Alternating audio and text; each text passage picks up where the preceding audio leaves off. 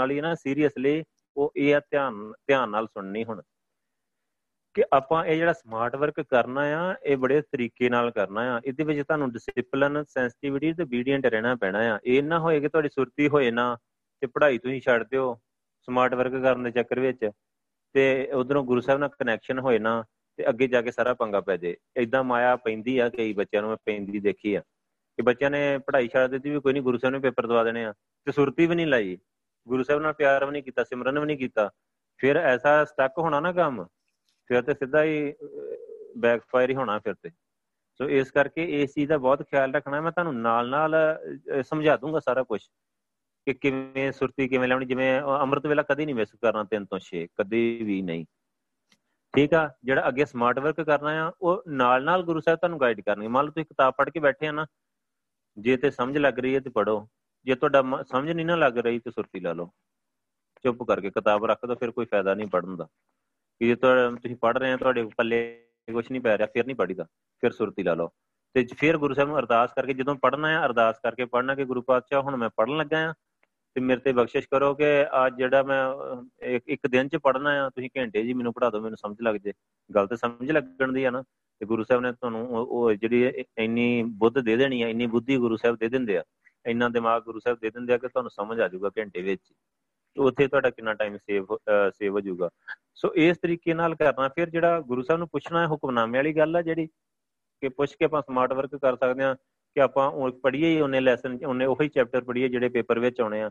ਤੇ ਹੁਕਮਨਾਮੇ ਲਈ ਤੁਸੀਂ ਹੁਣ ਤੋਂ ਗੁਰੂ ਸਾਹਿਬ ਨਾਲ ਗੱਲਬਾਤ ਕਰਨੀ ਸ਼ੁਰੂ ਕਰੋ। ਹੁਕਮਨਾਮਾ ਲੈਣਾ ਸਾਰੇ ਬੱਚਿਆਂ ਨੇ ਲੈਣਾ ਆ।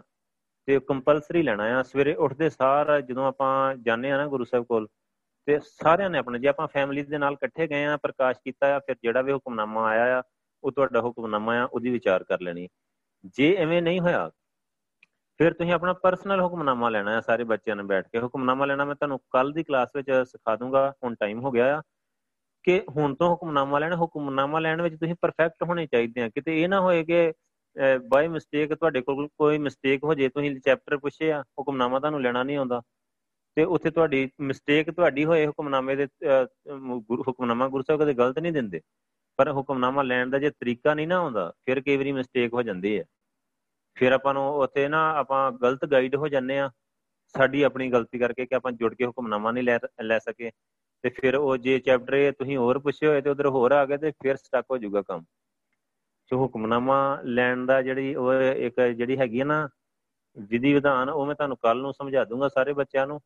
ਸਾਰਾ ਮੈਥਡ ਕਿ ਕਿਵੇਂ ਹੁਕਮਨਾਮਾ ਲੈਣਾ ਹੈ। ਪਰਫੈਕਟ ਹੁਕਮਨਾਮਾ ਲੈ ਕੇ, ਗੁਰੂ ਸਾਹਿਬ ਕੋਲੋਂ ਗਾਈਡੈਂਸ ਲੈ ਕੇ ਆਪਾਂ ਪੂਰਾ ਸਮਾਰਟ ਵਰਕ ਕਰਨਾ ਆ। ਜ਼ਿਆਦਾ ਤੋਂ ਜ਼ਿਆਦਾ ਟਾਈਮ ਸੁਰਤੀ ਤੇ ਲਾਉਣਾ ਆ, ਸਿਮਰਨ ਤੇ ਲਾਉਣਾ ਆ। ਹੁਣ ਦੇਖਿਆ 3 ਤੋਂ 6 ਸੁਰਤੀ ਲਾਓਗੇ ਨਾ, ਬਾਕੀ ਸਾਰਾ ਕੁਝ ਗੁਰੂ ਸਾਹਿਬ ਆਪੇ ਮੇਨਟੇਨ ਕਰ ਲੈਣਗੇ। ਅੰਮ੍ਰਿਤ ਵੇਲਾ।